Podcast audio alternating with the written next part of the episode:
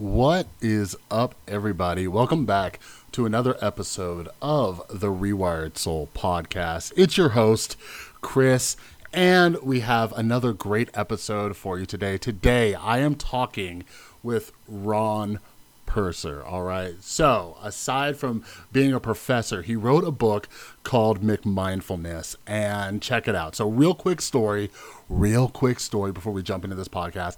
So, uh, as many of you know, I'm in recovery from addiction. I just celebrated nine years drug and alcohol free, right?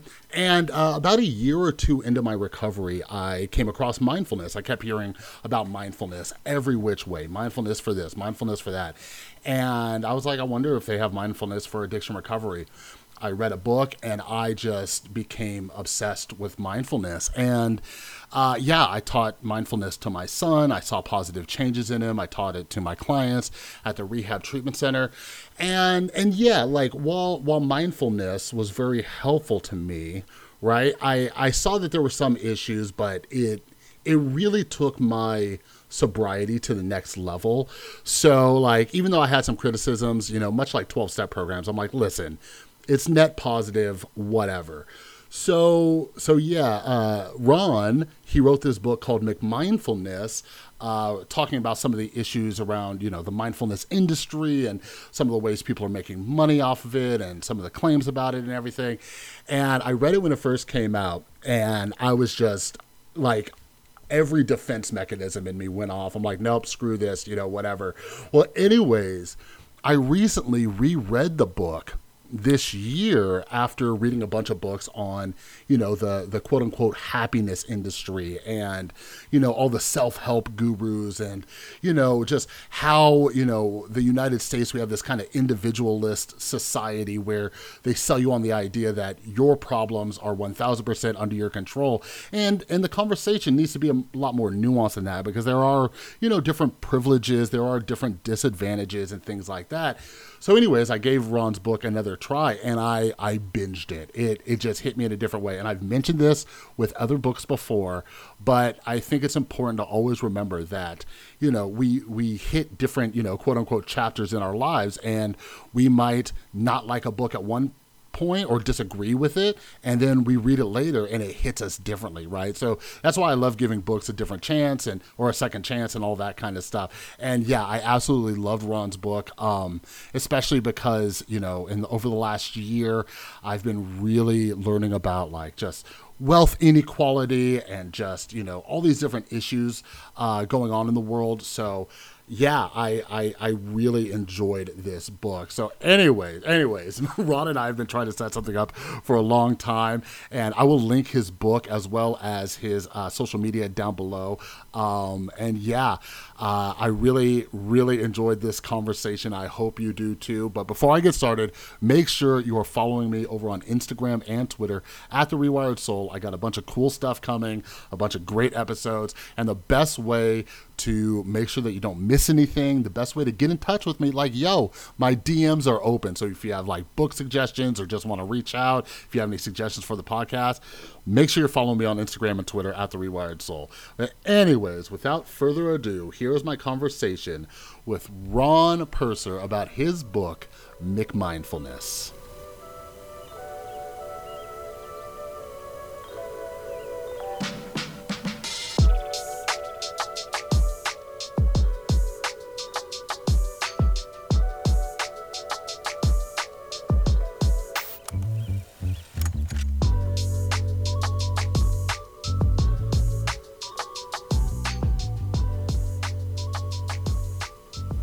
Hello, Ron, and thank you for coming on the Rewired Soul podcast. Yeah, love the book. So glad that you're here so we could discuss and yeah, talk about some of the things that you dove into in the book. So, so yeah, to kick this thing off, uh, for those who haven't read it, the, the premise of the book is that mindfulness has been used to kind of push this neoliberal and capitalist agenda, right? So, something I loved about the book is how you really break down the fact that our capitalist society has pushed self help on us in order to make us kind of ignore all of the systemic issues, such as like wealth inequality and racism. So so yeah, can you can you kind of discuss um, why you believe you know it's not helpful for us to take this individualistic approach, and why you believe that you you know it's kind of not a great thing to teach people that we're 100% control of our problems and and how we perceive the issues going on in our life. Mindfulness is portrayed in the media and understood as a individualizing activity among psychologists and its proponents. And mindfulness is more often than not complicit with neoliberal values as it's framed as an instrumental and privatized practice. So the implicit message of mindfulness is that it is the individual who needs to learn to adapt to changing social, political, and economic conditions. There's very little attention paid to the importance of collective action or participating in a community, and one constantly hears the trope among mindfulness teachers that the only real change comes from within. So, in this respect, mindfulness is producing the ideal neoliberal subject. As neoliberalism has deregulated markets and taken control of governments to ensure market friendly policies, this notion of governance becomes self governance of supposedly free and autonomous individuals. So, similar to the help genre, much of the mindfulness discourse, both in scientific journals and in the popular media, valorizes individual autonomy, freedom, choice, and authenticity. It's awash in this biomedical and therapeutic language, and the discourse of mindfulness reframes individuals' predicaments and life circumstances as a product of their individual choices. So personal troubles are never attributed to political or socioeconomic conditions, but instead they're always framed as psychological in nature and often diagnosed as personal pathologies. So the mandate then that individuals must self regulate by taking responsibility for their own self care, stress, and well being if they're going to be employable and thrive in a precarious economy. So it amounts to a political and economic ideology that views human beings as best understood as being entrepreneurs of themselves, sort of running their own private personal enterprise. And the ideological linchpin is the individualization of all social phenomena. The burden of change then is placed squarely then on the individual. The individual has to adapt. The individual has to adjust and live harmoniously uh, with the conditions uh, that anyone finds themselves in. So, as Jon Kabat-Zinn, the founder of mindfulness-based stress reduction (MBSR), he's very fond of quipping, uh, "You can't stop the waves, but you can learn to surf." Yeah, no, I, I totally get it, and it's it's this weird balance, and we'll we'll dive into it uh, a little bit more later. But uh, but yeah, it, it's books books like yours that I I fell in love with because I for a long time had this very individualist uh, uh, approach and outlook on life. I, I believed in the whole idea of like meritocracy and all that. And one of the things I got really into were books on just kind of the issues with this belief in this like meritocracy and and hey, you work hard, you're in control, and you could do this. And and I, I get why there's like benefits to you know the internal locus of control and all that. Um, kind of like you mentioned and discussed in the book is is it it doesn't focus enough on the the the wider issues and how we need to kind of come together and talk about the bigger problems.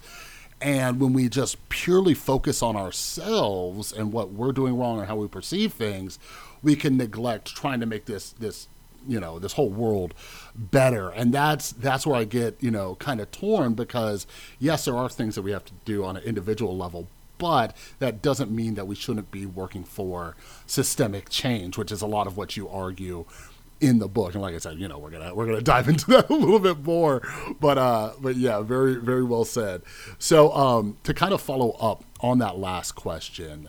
Uh, something I'm I'm curious about, and I'm wondering your thoughts on this. Why why do you think the self help industry is so successful, right? Like, I just went to the bookstore uh, for the first time uh, since the uh, pandemic and things are reopening, and the self help section is just popping, right? Ton of books, ton of people looking at those books and all that. So, so it, it almost seems to me that at, at some point we we we we almost have to like want to believe that our problems are are like you know of our own making and we're in total control. So do you think that this is like a form of self-deception to believe that we're more in control than uh, than we actually are? Or is there another reason why we love you know self-help and kind of neglect the realities of what's going on? One of the major reasons the self help industry is so successful is because it is a perfect complement to a neoliberal ethos. As neoliberalism has deregulated markets to ensure market friendly uh, policies, we see then this characterization of mindfulness as a turning inward to a private interior inner subjectivity a subjective activity that's carried out in isolation from the wider social, political, and economic structures. And this, this sort of view of this privatized view of mindfulness has dominated the popular imagination. And this brings us to the key tenet of neoliberal mindfulness, I call it neoliberal mindfulness, is that the source of problems is located inside the heads of individuals. And again, this is particularly accentuated with the pathologizing and medicalization of stress, which then requires a remedy and expert treatment.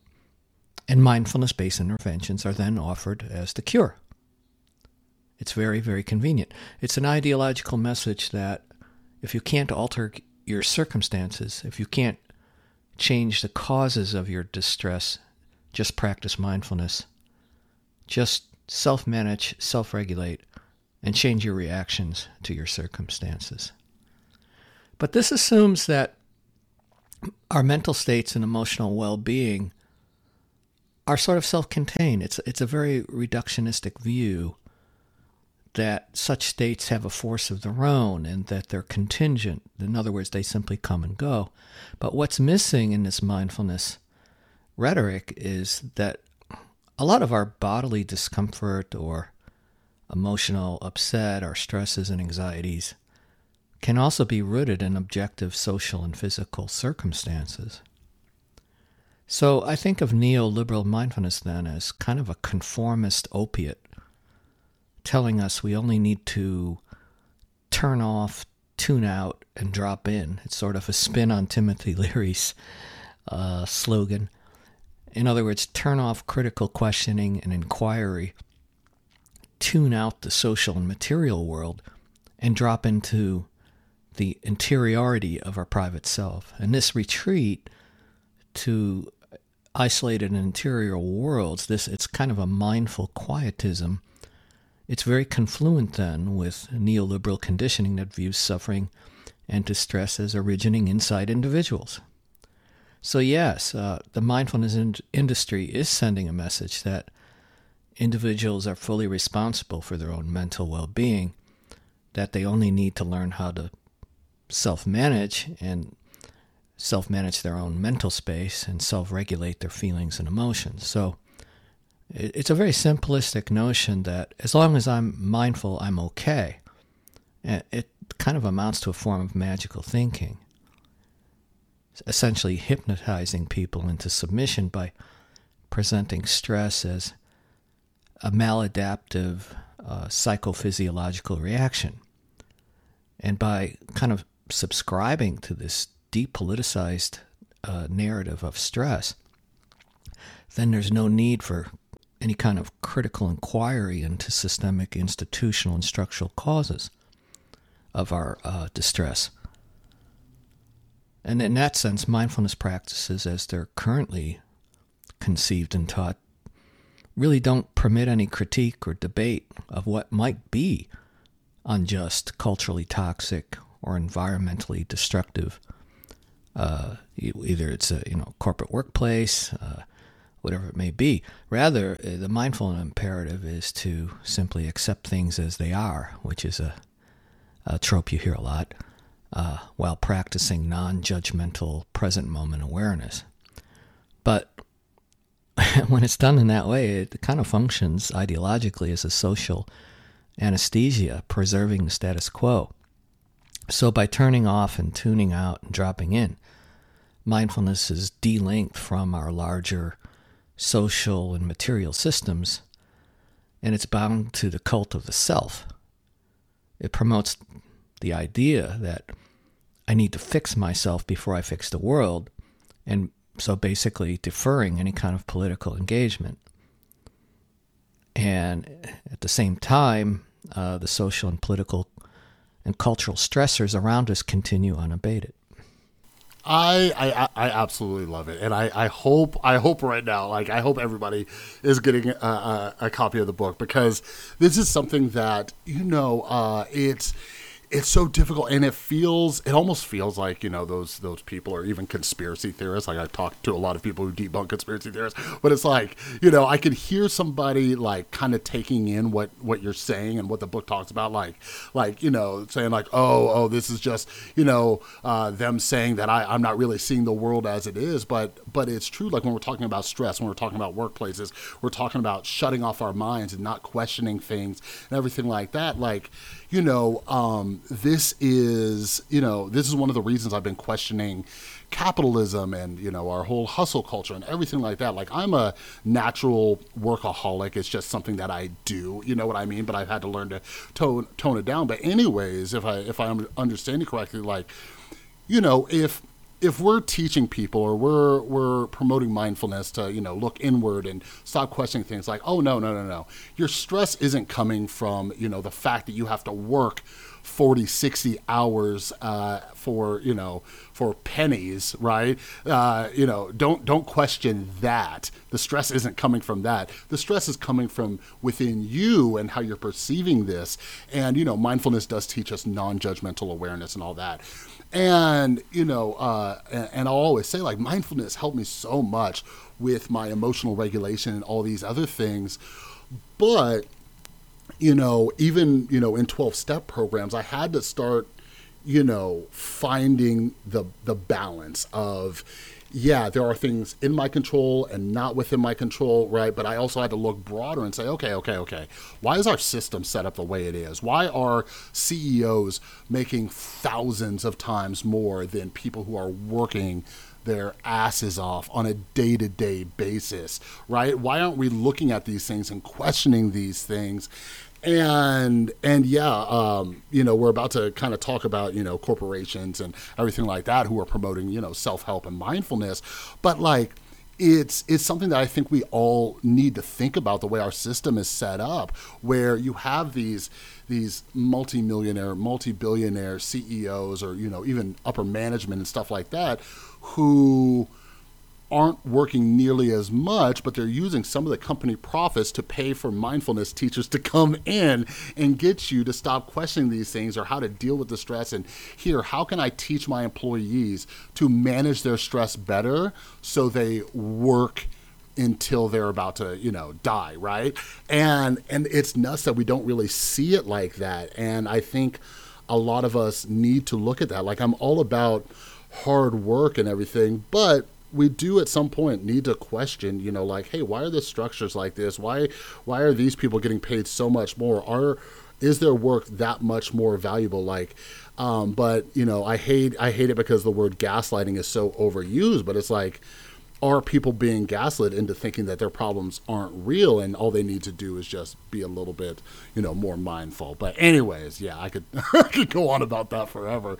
But um, yeah, speaking of you know these these companies and corporations and you know bringing in mindfulness trainers and you know like Jon Kabat-Zinn and everybody like you know they go and they do seminars and teach and a lot of them get paid tens of thousands of dollars, but that's a whole other topic. But anyways, something I really love about your book is it's constantly going back to like ethics and questioning ethics and, you know, is this right? And that's something I'm really interested in because something I noticed a while ago is that these like multi billion dollar companies invest in you know uh, these speakers to come in and you know different trainings to teach people and not only that but like psychologists authors i've read um, speakers you know they're making this money uh, you know and they're they're talking to these people. But here's the thing. So they're paying the corporations are paying all this money for these people to come in and teach uh, people how to like manage stress and work harder. But it doesn't seem like you know the speakers or the people coming in to teach uh, mindfulness or even self-help in other ways it doesn't seem like they really question what the company does. So in your opinion is it unethical for these mindfulness gurus to go in and help companies that are objectively making the world a worse place? And for those who have spent their lives practicing mindfulness or even positive psychology, how do you think you know the these speakers and uh, authors and everything? How do you think they justify doing this? Like when you're going into a company that's just terrible for this world. You know what I mean? We can see how uh, the self help industry has been accompanied by an explosion of self styled experts, whether they're gurus or life coaches, consultants, and trainers. I call them spiritual entrepreneurs who all ha- who have all sorts of hacks and remedies to enable individuals to improve their minds and bodies, relationships and careers, whatever it may be. And mindfulness is no different. Corporate mindfulness programs, however, can be quite lucrative. So it's no surprise that the spiritual entrepreneurs have gravitated to marketing and selling mindfulness programs to corporations. It's a burgeoning industry. And for many, their livelihood depends on selling these programs and securing contracts. And like you mentioned, many of these teachers have practiced some forms of mindfulness. But I think we have to step back and ask are these mindfulness consultants really going to deal with and address the root causes of stress in corporations? I would have to answer definitively no. First, corporate mindfulness programs are focused on individual stress relief, and the diagnosis has already been made before even beginning such a program. We know, however, from the research on workplace stress that the real causes of stress are not the failure of individuals to cope or a lack of concentration or focus, but really uh, more systemic and structural factors such as unrealistic job demands, long work hours, bad bosses, a lack of autonomy or discretion in one's work, a lack of health care, uh, fear of layoffs uh, or downsizing. But those celebrating uh, the mindfulness movement, especially those doing work in corporations, uh, sort of have ignored uh, these these larger systemic and structural causes. Uh, there's one author, uh, David Gelles. Um, he's an author of a popular book called Mindful Work about mindfulness in corporations. And this is a quote from him. He says, Stress isn't something imposed on us, it's something we impose on ourselves. So there you go. There you have it. It's, it's kind of like the poster child for neoliberal mindfulness, that, that sort of statement. Um, so, when we're trying to address stress in the workplace at the individual level through individual level therapeutic mindfulness interventions, it's really going to uh, avoid addressing uh, the structural and material conditions that are the real causes of much of uh, uh, uh workplace stress. So, while there may be some positive side effects and some modest level of individual stress relief for employees, there's an ethical dilemma here as, as you're raising the question. There's an ethical dilemma in that the deployment of corporate mindfulness programs essentially lets management off the hook for taking responsibility for toxic and stressful uh, conditions in the workplace. Another way to look at this is that mindfulness in corporations is a form of iatrogenesis.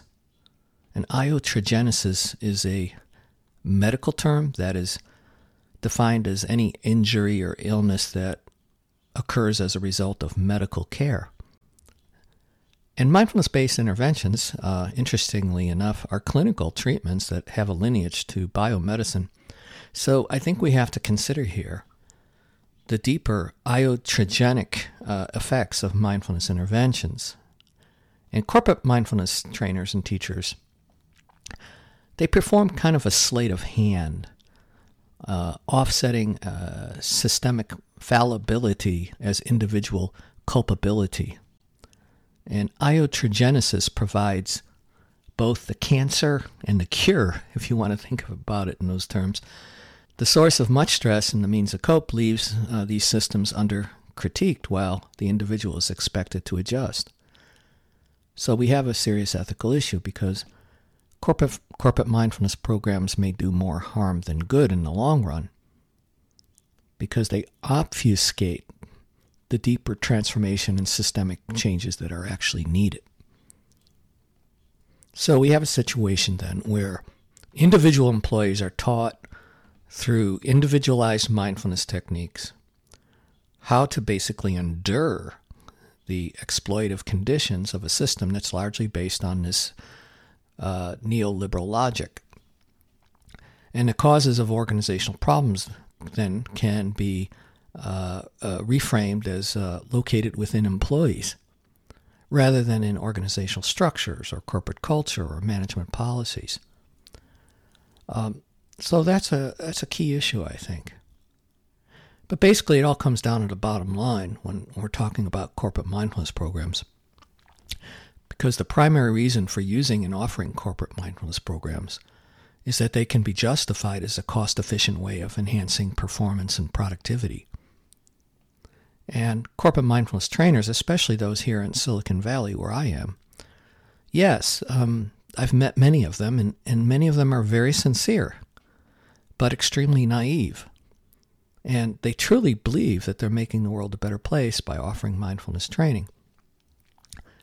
But it's sort of cultic. Um, they're true believers in mindfulness, so it's understandable that they can easily put these difficult ethical questions aside and if their financial livelihood is at stake, that's even more so. So, in some ways, these naive idealists are more dangerous, and they view any sort of pushback or critique as incredulous. Like, why are you stopping me from saving saving humanity? Yeah, and that that's a whole nother, you know, just ethical angle that you touched on that I, I, I hadn't even really thought about. Like, is it is it ethical to go in there and you know, just kind of turn a blind eye, like you mentioned.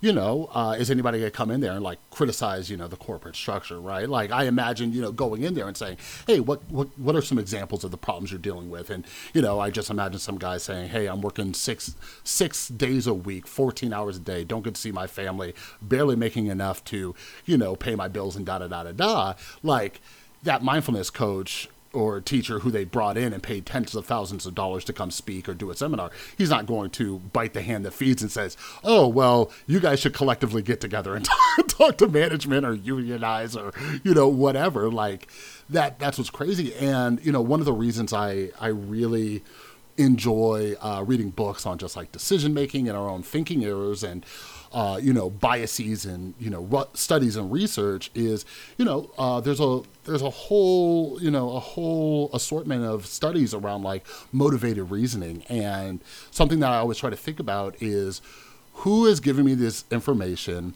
and do they have any incentive to say this the way they're saying it right and that's something that we have to think about if somebody, you know, if a corporate mindfulness coach is coming in, it's like, okay, why are they here? Are they doing this for free? Probably not. Are they getting paid? Yes. How much? Okay. Right. And and then I have to think about that and say, okay, so this is why, you know, they have a very good reason, even if it's not something that they're consciously doing, but they have a very good reason to tell me not to worry about how, like, you know, it's it's not you know an issue with how many hours I'm working or how little I get to see my family. It's more of you know make sure those those two hours with your family that you see them at night, make sure that you're mindful and in the moment rather than saying like, hey, why don't you have more time with your family or don't don't worry about you know. Uh, why you're not getting paid nearly enough, you know, to, you know, support yourself and why you have to have a second job or a side hustle or whatever. Like they're not going to tell you that. They're going to say, "Hey, you know, be mindful and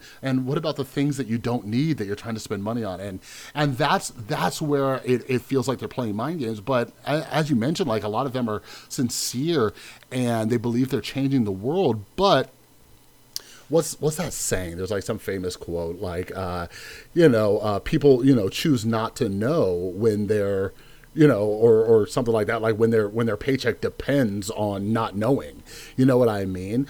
So I I, I do believe that you know uh, at a certain point, some people are just deceiving themselves because they have to because that's where their paycheck comes from. That's how they provide for their family. That's how you know if they make a, a huge amount of money, it gives them more time to spend with their loved ones, and it's it's this this this kind of twisted thing. And one of the reasons why I'm so so big on just you know we got to think about each other and stuff. And if we have to give up something from ourselves to help the greater good and help more people then we really need to look at that. And, you know that's just my my personal thoughts on the situation. And i know all of us you know our, our morality is different but that's just something i i try to think of. Like if if i have to take a little bit of a hit for the greater good like so be it. You know what i mean? Um but but yeah, so uh, continuing, um, you know, with the ethical conversation. Um, I wanted to ask you a similar question because uh, in the book, in McMindfulness, you talk about mindfulness being taught to the military. And I remember reading um, uh, the, uh, the, the Skeptic's Guide to Mindfulness from uh, uh, Dan, who who wrote uh, Ten Percent Happier. But anyways, uh, I remember reading his second book and about teaching you know military people you know mindfulness. I'm like, oh, that's kind of cool. And then I read your book. I'm like, wait a second, maybe this isn't the best idea. So, can you kind of explain why, uh, in your opinion, um, why mindfulness uh, being taught to soldiers is kind of like this this conflict of principles with like the core of Buddhist philosophy? When you reduce mindfulness to a technique, then you can easily separate it from the ethic of non-violence and non-harming, which is part of obviously Buddhist philosophy. And that's what's happened in the military. Mindfulness has been weaponized and used to train U.S. military soldiers even before they're deployed uh, to battlefields. We're not talking about using mindfulness uh, to treat PTSD. We're talking about preparing warriors uh, before they enter the battlefield. Pre combatant deployment training. However, I don't think we should even call uh, what they're doing in the military mindfulness. We should view it as nothing more than attention enhancement training, uh, essentially helping soldiers to be better sharpshooters and snipers. We're talking about programs that are designed, and I'm using their language here, optimize warrior performance to enhance their cognitive capabilities. Uh, and that translates to killing. I mean, come on. The military uh, will invest in anything that enhances and optimizes warrior performance. But the proponents of military mindfulness or mindfulness in the military call it a form of harm reduction. They say it will improve working memory capacity and emotional self regulation thereby preventing soldiers in war zones from overreacting. Now, these are uh, not empty statements, and it's obviously better to distinguish combatants from children and innocent civilians. However, focusing on such benefits shifts attention away from the broader ethics and politics of using mindfulness to make trained killers more effective. And attention control for soldiers needs to be differentiated from Buddhist, what Buddhists call right mindfulness, where the aim is not improvements in mark, mark, marksmanship, uh, but to develop compassion and wholesome mental states and skillful, non harming behaviors, which are put in the service uh, of all sentient beings, including those perceived as so called enemies. So the U.S. military would surely have stopped investing in mindfulness training if it turned trained killers into models of compassion, refusing to follow orders when their conscious, uh, when their conscience uh, objected that to such orders. Yeah, it, it's this really weird thing, and and like I mentioned, I heard of this before. I was like, oh, okay, you know that makes sense.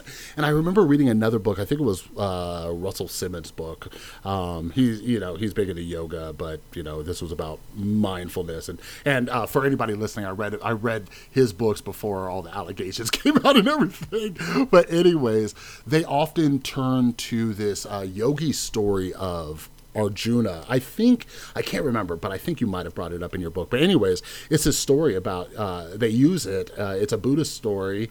Um, about this this warrior and he questions it and he's like you know uh, how am i supposed to you know just go kill people and they use this as like oh hey like here's you're you're ethically going to war and killing people and I, I remember like hearing this story like a few times from different like mindfulness teachers i'm like I don't know if I necessarily agree with that, but you know, I get it because I'm always trying to, you know, stay teachable. But this is why I, I really advocate for reading uh, and listening to arguments from both sides and all that. But you know, from what from what you're saying, you know, I, I can see I could see this because it's almost like like like what you mentioned, right? Like the technique, separating the technique from like the philosophy, right? And that's one of those things where they kind of pick and choose and say, okay, we'll take these parts of mindfulness because it'll help train better soldiers, better killers, and everything like that. But if you look at, you know, because I got really into Buddhist philosophy as a whole, and like when you really look at it, it's like, is this really justifiable, right? Is, is you know because especially with the United States and us being in so many offensive wars and all these other things and just occupying different places and we don't need to and people going and sacrificing their lives for you know pretty much no reason. It's like you know, uh, when I think of mindfulness and I think of, you know, the lessons in Buddhist philosophy, uh, you know, we, we have to sit back because, like, mindfulness is just, you know, for me, these days, it's not only about uh, emotional regulation, but it's about trying to have a clearer head and slowing down and looking at things and questioning them, you know, uh, for my, you know, emotional regulation and just dealing with my mental health. It's questioning the thoughts that are coming in my head and stuff like that. But when you're when you're teaching mindfulness to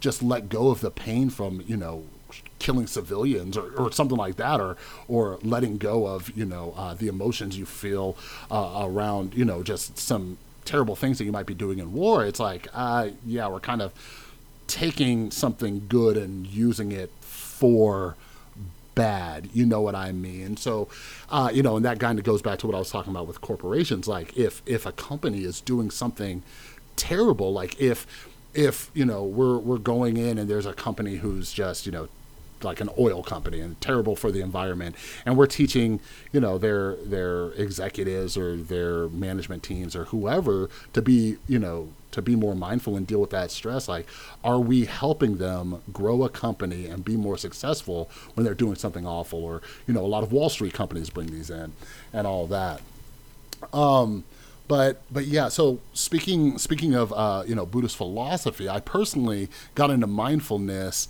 um, because I, I found I, I was constantly trying to fill this void, right? And as a recovering drug addict and alcoholic, uh, I, I used substances until I got sober in, in 2012 to kind of fill that void.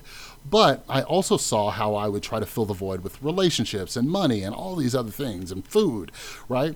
So Buddhism has this concept, or there's like this little parable about the, you know, the hungry ghost, which is meant to teach people how we don't need, you know, money or things to f- uh, be fulfilled because, you know, the hungry ghost, you know, you eat it and then it's just gone again, and so you're you're never kind of satisfying this craving. So something that pushed me away from mindfulness is noticing how much money people are making in the industry, and in the book you talk quite a bit about uh, Jon Kabat-Zinn, and I'd assume I don't know his net worth, but I assume he's a multi-millionaire, right? Like he just started a master class, and those master classes are hundreds of dollars just to sign up. So I'm sure he's making a pretty penny. Um, but he's not the only one. You've also uh, have like people like uh, you know uh, Russell Brand, uh, who's really big into mindfulness and yoga and stuff like that. There's a social media star, Prince EA. Uh, there's a bunch of others, and they preach mindfulness, but they're arguably part of the one percent, right? So it it doesn't seem to take into consideration how much is being made, right? Uh, and even apps like Headspace, and they just signed a deal with Netflix. So, so in your opinion, how do you how do you think mindfulness leaders are able to deal with the cognitive dissonance of preaching that you don't need anything. You don't need money. You don't need stuff. You don't need millions of dollars in huge houses and cars. Like, how do you think they, they handle that dissonance, you know, while, while preaching, you know, this philosophy?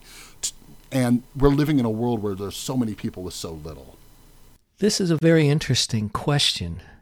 Uh, we know from the latest market research that mindfulness is forecast to become a $2 billion industry by next year. And when it comes to these very wealthy mindfulness teachers, I think we have to consider cult like dynamics as well as elements of narcissism and grandiosity among some of the mindful elite leaders. There's no doubt, based on even my own personal observations, that certain charismatic mindfulness teachers have a cult following. And their followers rarely question or pose any sort of challenge to their authority or statements or claims. So these leaders live a very live in a very cushy bubble and that group adulation that feeds their basically feeding their savior and messianic fantasies uh, just keeps the, the bubble intact. Uh, so these leaders sort of believe in their own PR and inflate their own sense of importance. And they truly believe that they have extracted the true essence of the Dharma, the Dharma meaning uh, code word for the Buddhist teachings, you know, the special sauce of Buddhism. And, and they're on a mission to spread the good news that their brand of mindfulness will even save the world and usher in, as, as Jon Kabat-Zinn claims, a new global renaissance. I mean, he's actually written that mindfulness has the potential of even solving the climate crisis, fake news, you name it. And when you really see yourself as a savior of humankind in the world and show up for a few charitable uh, benefits here and there, it's much easier then to, to manage your cognitive dissonance. Yeah, it's it's it's complete madness to me. Like whenever I sit back and think about it, like uh, for all the listeners who are like you know into mindfulness or even you know know about like Buddhist philosophy and stuff like that, it's it's completely wild because as as you mentioned, you know there there's gotta be there's gotta be this kind of you know uh, uh, these these narcissistic traits and these things and just you know this you know uh, uh grandiose ideas of who you are, which is completely, completely the opposite of what Buddhist teachings are, right? Where it talks about like getting rid of this, like, you know, uh, the sense of self and the ego, and so much of, of it is about the ego. And, you know, but so it, it's really it's really weird like i get it i, I definitely get it like with my uh, youtube channel focusing on mental health and addiction and all that i wanted uh, well, I'll put it this way: I, I battled a lot in my own head because I wanted to reach as many people as possible so I can help them. So I had to make more content. I had to get bigger and stuff like that. So, you know, I had to be like, okay, is this your ego, Chris, or are you trying to help, right? So I do try to give people the benefit of the doubt, but something I keep asking myself, and I hope all the listeners ask themselves too, is like, is this right? Like, I'm really uh, interested in effective altruism and stuff like that. Like, how much money is enough, right? If if if I'm somebody and part of my identity is, you know, I want to help. I want to help others, I want to help the world or you know whatever. How much money do I actually need? How big of a house do I need? What kind of car do I need, right? How much do I need and how much of the rest should go towards helping others, you know? And I I am by no means a wealthy person. I live in a small two-bedroom apartment in Las Vegas. I have a son, you know. Look, I'm doing a podcast around my full-time job and all that stuff, right? But it's something I, I think about, uh, you know, quite a bit. Like when we're talking about somebody like Jon Kabat-Zinn or Russell Brand or Prince EA or Jay Shetty, right?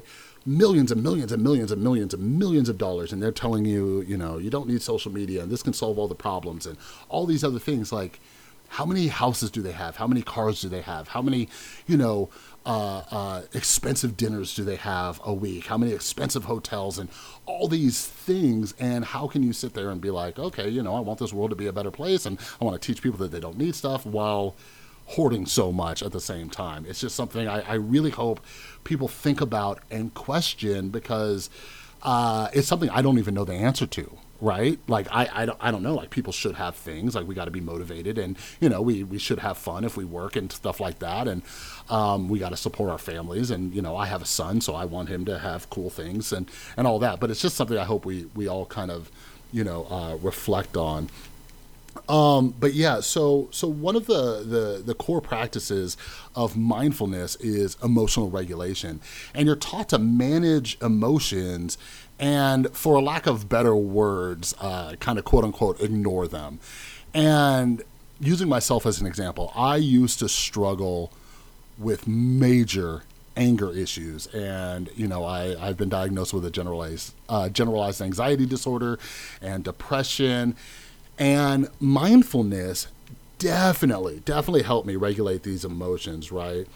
And I've learned that you need a, a, a certain amount of dissatisfaction and unhappiness to have the motivation to change you know? So one of my favorite quotes uh, it comes from this book um, or it comes from the end of your book rather uh, where you say dissatisfaction and unhappiness are not impediments to revolution.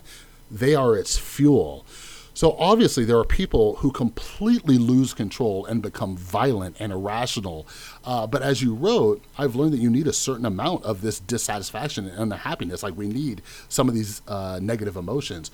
So where where would you say is this balance between managing your emotions while still having the motivation to go out there and take action and fight for systemic change? And if mindfulness isn't the solution, then what is? I'm not suggesting that we shouldn't take care of ourselves or that people don't derive some modest therapeutic benefits from mindfulness practices. And, and self care can be a radical political act. But these are very superficial remedies to what are deep rooted structural problems which are causing people to turn to mindfulness in the first place. So I'm really more concerned about how mindfulness has been deployed to help people tolerate and survive within systems of exploitation. In this regard, mindfulness reminds me of uh, what Paulo Freire, he wrote the book Pedagogies of the Oppressed, uh, calls uh, aspirin uh, practices. It's like giving someone that has cancer an aspirin so the problem isn't that using mindfulness for stress reduction and emotional self regulation doesn't work. The problem is that it does work, but work in the service of whom and whose interests. Just as there's nothing wrong with treating depression, the problem is more at the macro level, the corporate interest, the market interest. In the case of depression, the pharmaceutical industry has a vested interest in maintaining a narrative that depression is solely a dysfunction of the brain, a chemical imbalance. And the cure, of course, is prescribing uh, antidepressants. And similarly, the problem uh, with the mindfulness industry then is that its proponents have a vested interest in maintaining a narrow way of framing stress and anxiety and mental health in our society. Stress is seen as the result of poor lifestyle choices, uh, a failure of emotional self regulation, and then the cure on offer is mindfulness. So the real challenge is that we need to develop more social and holistic approaches to mindfulness. Mindfulness programs and practices have to be uh, linked uh, in a dialectical relationship with social, historical, and political realities. We need to take a more holistic and collective view uh, when it comes to our mental well being. And we should be looking at such issues as structural variables such as access to health care, quality schools and education, uh, having a living wage, a fair, safe, and meaningful uh, place uh, of employment, uh, the basic living conditions in which people live. Um, so, individualized self care, whether it be taking a mindfulness course, doing yoga, or even uh, taking a walk in the woods, are not the only options. Uh, uh, political participation, joining with others in uh, collective action to change the socio-political environment, that can actually mitigate stress and anxiety because it empowers individuals to reclaim their sense of uh, agency and their capacity as democratic citizens.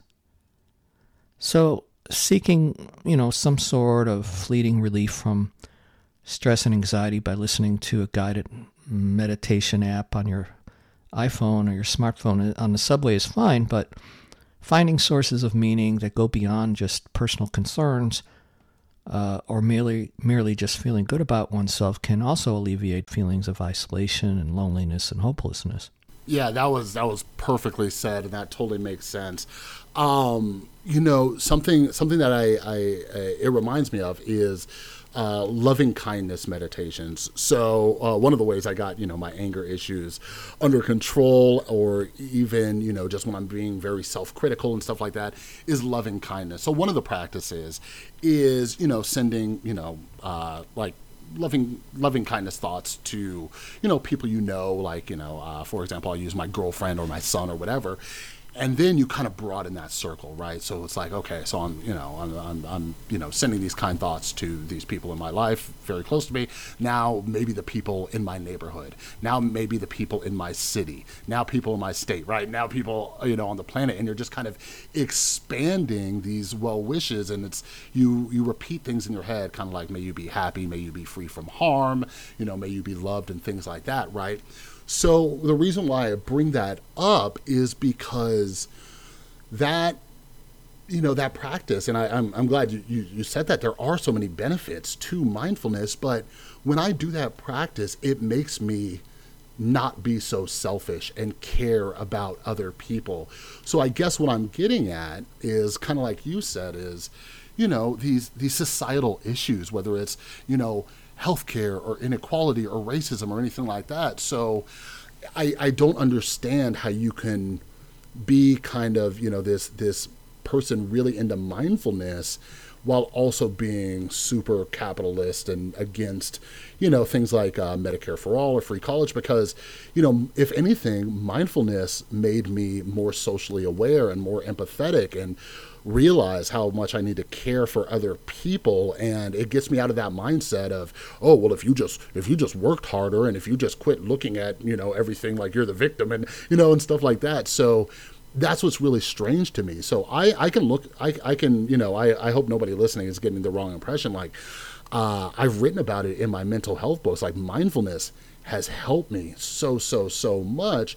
But I think as as you mentioned Ron like we need we need to use this tool in a better way and have a better conversation about it and the lessons we can learn from it and all these you know other things right to, to make us a little bit more you know uh, giving and sharing and caring about strangers that we don't know and realizing that there are people suffering. And maybe if we're being more mindful and aware of this and feeling more connected we can come up with some solutions together. Um, but yeah, uh, I don't want to take up too much of your time, and I know we've been talking for a while, so I'm going to hit you with one final question. So, uh, so going back to the issues with believing we're the source and the solution of all of our own problems, uh, I know a lot of us are torn about this, and this is something I wrestle with. Like, I I know based on like my personal experience that I used to blame the world for all of my problems, and it it fueled my depression and addiction. But once I started taking responsibility for my life and, you know, realizing how much control that I do have, you know, things got better. Like, although my life is a thousand times better than it used to be, though, uh, I'm fully aware that there are so many systemic issues as well. So I I think about, you know, especially since uh, everything, you know, in 2020, like, even though I'm half black, I'm super privileged because I'm white passing and I'm uh, a straight male, right? So the more I learned about the myth of meritocracy in the United States, I started to understand how so many people can do everything right but still not succeed. So I I don't think that you know uh, you're you're ever suggesting that we should all just roll over because we're not in control of our own lives or anything like that. So so that's my question. Where where do you think we find this balance between this internal locus of control, like recognizing the things that we can control, while also realizing that there are systems in place that are holding people back? Yes, you are absolutely right. I'm not suggesting that caring for the self is a mistake and that we should all shirk uh, shirk uh, self responsibility. And as uh, uh, the activist Audre Lorde said, caring for myself is not self indulgence, it is self preservation. And that self care can be an act of political warfare. Uh, so, in that way, it's our own subjectivity then it becomes a kind of a site of struggle so, but this is a different kind of self care. It's a form of self care as resistance. Um, as resistance, uh, rejecting the narratives and the cultural messages that I need to be uh, an entrepreneur of myself. I need to become a performative subject that needs to adjust and adapt and accept the status quo. So we need to be critical and astute in this respect. And one way of doing this is by turning critique outwards towards our socio political institutions, as well as critically examining the uh, interlinkages, the systems of power that have uh, exacerbated uh, human suffering and collective stress, such as uh, systemic racism. And in order to decolonize mindfulness and s- sever it from uh, the ties to the marketplace, we need to work towards a new praxis that can facilitate this kind of critical reflection on the causes of our collective suffering and systemic injustices.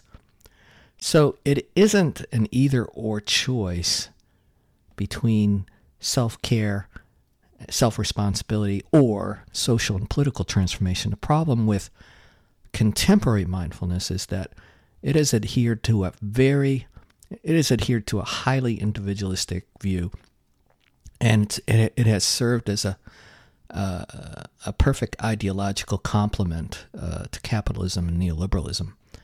And this is what we need to re- rebel against. And if mindfulness is going to be truly revolutionary, it must help people to see clearly how their personal stresses and anxieties are linked to social, economic, and political realities. So mindfulness could take on an expanded scope and mission, uh, integrating the tension between personal and social transformation. And that right there is a great way to end this episode. That that was very very well said. Um, yeah, yeah. It, we we need to you know look at these things and take care of ourselves and have this personal responsibility, but also so it's not this either or thing. We also have to look at these you know social political issues and all that. But anyways thank you again so much so much for your time ron. Uh, i again I, I really enjoyed the book. So glad that i read it again and we were able to link up and have you on. So everybody listening everybody listening like check it out. Like if you found any of this stuff interesting uh, make sure you check out the the description down below. Um, there will be uh, links to Ron on social media. Most importantly, his book, McMindfulness. Like I know for a fact, all of you have heard about the mindfulness craze. You got to check this book out, especially if you are more left leaning and all that kind of stuff. Like this, this is a really really important book because mental health is such a crucial thing, but we have to also make sure that we're not turning a blind eye to uh, a lot of the systemic issues going on. So check out the book, McMindfulness. I will also link uh, Ron's personal website as well as uh, his his show uh, Mindful Cranks, which you got to check out as well. That'll be linked down below. All right, but anyways, that's all we got for this episode. So before I let you go, just a few reminders. Uh, if you're new, if you're not following me yet over on Instagram and Twitter, make sure you're following me at the Rewired Soul. And if you haven't yet, make sure you're subscribed to the podcast or you're following it. If you're listening on Spotify and over on Apple, if you're listening on Apple, just take two seconds, just two seconds, and leave a rating and a review. All right. Uh, we're a few months into this podcast. Uh, I love talking with authors and everything like that. And since the podcast is new, rating it, reviewing it, following, subscribing, sharing on social media, all this stuff helps out with the algorithm, spreads the message, gets it out there in front of new people, and we can grow this thing together and build a nice, nice, fun little community. All right. But uh, lastly, if you want to support the podcast in any way, I have some people who ask. Down below, there's a link to uh, Patreon where you'll get access to exclusive content. Uh, you could also support the podcast by getting some of my books. Uh, as I mentioned, I've written books on mental health. They're available at therewiredsoul.com.